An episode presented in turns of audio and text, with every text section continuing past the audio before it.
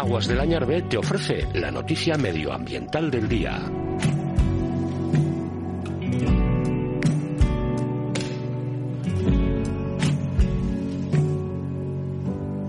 Ese es el lugar donde la verdad es un abrazo hueco, un disfraz. Imaginatzen duzue ondartzarik gabeko donostia bat? Urtarorik gabeko urte sasoi bat? Askotan ikusi ditugu alako paisaiak pelikula posapokaliktikoetan, baina pixkanaka, pixkanaka alako egoeratara gerturatzen goaz, askotan gure esku dauden gauzak ez egiteagatik. El sobreconsumo, el verteo de los residuos son cuestiones que están totalmente en nuestras manos y que si se descontrolan y se mantienen, haciendo que el sistema consumista perdure, provocará en tan solo 80 años un mundo totalmente diferente al que conocemos.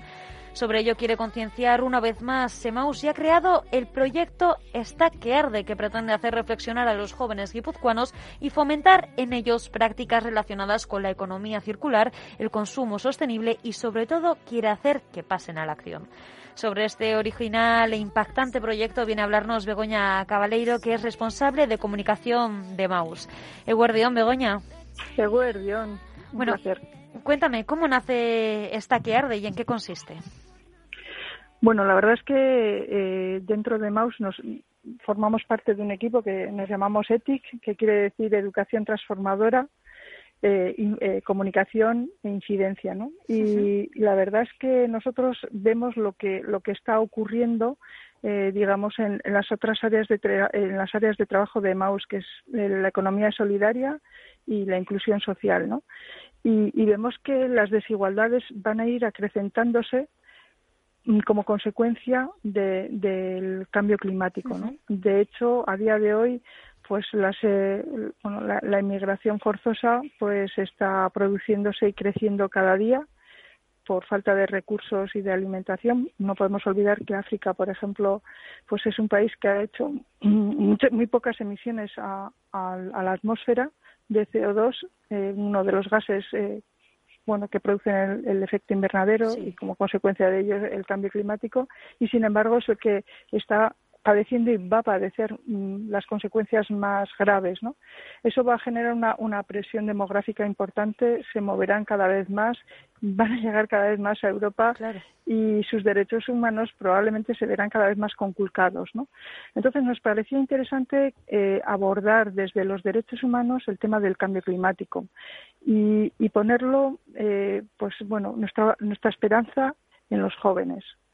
Queremos que, que los jóvenes eh, son los dueños de, de lo que va a ocurrir de aquí a 2100 si no lo evitamos. Y, y bueno, la cosa nace en principio pensando en, en hacer una especie de, de, de documental Sí. basado un poco en la ciencia ficción, casi casi, o, o en la climaficción, mejor dicho, ¿no? Sí. Pero no, es que no nos ha hecho falta. Nos quedamos muy sorprendidos al, al ver cómo dibujaban los, los tres escenarios típicos que se suelen hablar eh, cuando se habla de, de la situación de cambio climático. Es decir, hay uno muy optimista que no ha- nadie cree que pueda ser posible, uno intermedio y uno muy pesimista. Eso es. Eh, el muy pesimista es el que no hacemos nada por evitar que, que se genere el cambio climático y por tanto hay una subida de temperatura de 4,8 grados. ¿no? Vale. Entonces nos hemos acogido a lo que dicen los científicos, simplemente si ocurre eh, eso, que tampoco nos parece Sí, tan descabellado. nada, no, nada descabellado, absoluto. No en absoluto, por desgracia, eh, y entonces recogemos simplemente lo que los científicos dicen que puede pasar en 2100, ¿no? Creemos que los jóvenes eh, tienen que saberlo y tienen que despertar los que no estén despiertos y tienen que reclamarnos porque nosotros somos la generación que se lo estamos que se lo estamos dejando hecho una porquería, la verdad, hecho una mierda. Sí. La verdad. Si te parece, para que la gente pueda hacerse una idea, escuchamos algún fragmento de este vídeo. Vale. Estamos en Donostia en el año 2100. Jo, ba, behitu aitak sarritan esan izan zidala. Behin eta berriz errepikatzen zidan, eta nik enuen sinisten. Hasiera batean uste genuen, iparko loko hartzen arazo bat izango zela. Eta poliki-poliki izotza hortuz joango zela, eta izeber fuska txiki batzuetan isolaturik geldituko zirela. Arraro xamarra izan zen hemen donostin. Nabaritu genuen euri gutxiago egiten hasi zuela, baina ez genion aparteko garrantzirik eman. Gainera klima aldaketa ez beto etortzen zitzaigun. Edo horretzen gelitzen abendur arte lagunekin ondartzan. Xirimila etzen gelditu ere egiten. Euskadi tropikala esaten genuen. Zea, itxasoaren baina egotzen denean, lehenbiziko lerroan izango dugu etxe bizitza. Eta ikusi orain.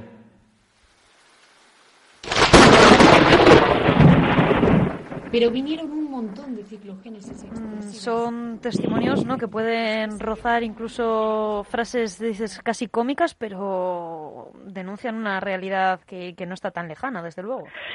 Pues no, porque 80 años no son tantos y, y, bueno, de aquí a 80 años lo que dibujan los científicos que puede ocurrir pues es bastante bastante alarmante y no nos lo que no, no nos lo queremos creer, ¿no? Desde Estamos asustados ahora con el tema de la pandemia que, que no es para menos, ¿no? Pero pues quizá el COVID como consecuencia también del cambio climático solo sea la primera de las pandemias que nos puede llegar, ¿no? Y que nos puede diezmar, porque muchos muchas personas expertas están hablando de que para 2100 igual estamos en la, en la, en la Tierra, pues solo la mitad de la población que estamos ahora, ¿no? Que son cosas que, joder, que es el derecho a la vida, hablando desde los derechos humanos, ¿no? Es terrible. ¿Tú crees que la situación del COVID-19, que desde luego ha agravado todos los problemas habidos y por haber, también ha sido una ventana para reflexionar, que nos está sirviendo también para quizás ser un poco más solidarios? Ojalá, me gustaría creerlo, ¿no? Pero también es cierto que que no lo sé, el ser humano somos muy somos muy cortoplacistas, ¿no? Sí. Entonces, bueno, sí que veo que, eh, que hay una diferencia grande y que por lo menos que nos tiene que mover a la reflexión y es que con el COVID los científicos dicen, mira, pues hay un, un virus que nos puede matar, entonces tenemos que quedarnos en casa y ponernos una mascarilla, ¿no? Eh, los políticos dicen, bueno, pues mira, hay que quedarse en casa y ponerse la mascarilla. Y bueno, la población en general, vamos a decir que lo hacemos. Sí, ¿no? responde. Sí. Eh, la gran diferencia con el cambio climático es que eh, los científicos, que son los misma, la misma clase científica que nos está advirtiendo del COVID, nos está advirtiendo de lo que es el cambio climático y las consecuencias que puede traer, pero no hay una clase política que eh, nos lo esté diciendo tan Sí. claro y que tome eh, medidas a la medida y consecuencias de lo que puede- de lo que nos están diciendo los científicos y, y entre los mm, políticos en general que yo no me refiero a nadie en particular ¿no? pero que en ni, a, ni, a, ni a izquierdas ni a derechas porque esto es un problema de, de humanidad Sí, ¿no? es transversal, De- de- además. eh, sí Eh, pues, pues yo creo que, ahí están fallando, quizá porque son cortoplacistas y quizá también el resto de la población somos cortoplacistas, porque de repente con la COVID el- la economía también nos aprieta y quizá por la economía somos capaces de vender el cambio climático y todo lo que lo que rodee, ¿no? No hay más que mirar también. Estamos usando masivamente un montón de productos de un solo uso que parece que los teníamos los teníamos un poquito superados, interiorizados y de, y de todo. Y esto está suponiendo también una, una vuelta atrás en algunas cosas, ¿no? Sí que tenemos que reaccionar y ojalá que lo hagamos más pronto que tarde, ¿no? Por suerte, o- bueno, o por desgracia, tú misma has dicho que estamos dejando un poco la, la mierda a los jóvenes, pero por otra parte sí que quizá es el sector más concienciado, ¿no? Pues también te puedo decir que sí, que no, ¿no? Como el resto de la población. Sí, creo que, que sí que están concienciados en el plano teórico, pero mm, a veces eh, la coherencia con, la, con, con sus realidades no la llevan de, no todos, ni mucho menos, ¿eh? Mm. que también hay gente que está muy concienciada y son muy coherentes, ¿no? Pero también es verdad que la gente joven es quien más consume, por ejemplo, sí, pues más bien eco de postureo igual, ¿no? Sí, eso es, eso es. Hay un eco de postureo, que vas a la tarde a la manisa y a la noche te vas al botellón y dejas todo lleno de plásticos al lado de la playa, ¿no? Sin ir más lejos. Pues ese tipo de falta de coherencia creo que, que tienen que limar, ¿no? Y tienen que tomárselo en serio porque es su vida, sobre todo es su vida y la de sus hijos, ¿no? Y precisamente a ellos vais a dirigir este vídeo tanto en vuestra sede como dais la opción de llevarlos a los propios centros escolares.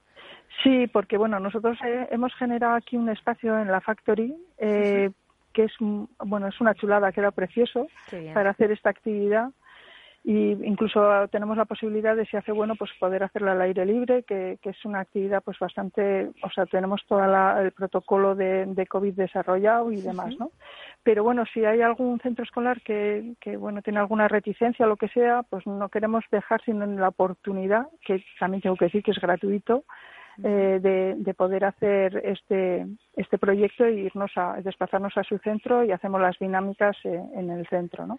Va a ser gratuito gracias a que está apoyado por Cucha Culture, claro. Y estas actividades no solamente se limitan a ver el vídeo, sino que también hay una interacción. Eso es, eh, hacemos tres dinámicas, ¿no? Porque, bueno, un poco eh, el espacio que hemos generado aquí tiende a, a, a, asemejar un semicírculo como si fuera un hemiciclo en la que los jóvenes no son los que tienen digamos el poder pero según se, cómo se hayan sentado pues hay unos asientos que tienen un, un punto y otros que no no hay muy poquitos que tienen punto y muchos que no tienen punto, ¿no? Sí. Eh, en función de dónde están sentados se va, se va a hacer un, un reparto de, de, galletas de comercio justo, ¿Ah? que es que es muy abundante para los que son muy poquitos y muy escasita para los que no tienen puntos, ¿no? Claro. Y de ahí se empieza a hacer una dinámica en la que se empieza a hablar, ¿no? Y tú porque tienes muchos y tú porque y porque sí, generar una reflexión generar, y un debate un debate, sí. Eso sería una parte, ¿no? Porque tiene que ver con, con la, bueno, pues cómo están repartidos los recursos económicos y también los recursos naturales en el planeta, ¿no? Otra de las dinámicas es ponerte, pues, un, un post-it con un, con un papel en, eh, que en, en la frente y es un poco representas a, a, alguien que tú no ves porque no lo has leído, pero los demás sí lo ven y te tratan como lo que están viendo, ¿no? Uh -huh. Entramos en el mundo de las etiquetas, ¿no? Eso es. Y de y de los convencionalismos y de los estereotipos que que bueno queremos trabajar porque pensamos que eh, ahora mismo hay demasiados que va a haber en un futuro más, más todavía. Incluso. Sí, y que debemos eh, aprender de la diversidad y enriquecernos de la diversidad más que no más que etiquetarnos y, y tratarnos con esa etiqueta cada uno, ¿no? Pues esperemos que verdaderamente pueda, podáis generar esa reflexión entre los jóvenes que son precisamente los adultos del futuro y en quienes caerá todo, todo este problemática o, o reto, vamos a tomarlo así. Muchísimas gracias, Begoña Cabaleiro, por estar con nosotras, eh, responsable de comunicación de, de Maus. Un placer, de verdad. Y es que era yo. Suri Agur. No vas a caer, soy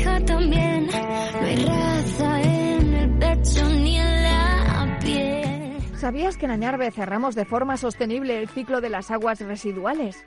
Cada año se producen en la depuradora de Loyola más de 4.000 toneladas de lodo seco que se reutiliza en parcelas agrícolas de cereal, olivo o maíz en Navarra. Aguas del Añarbe. Cuidamos el agua y el medio ambiente.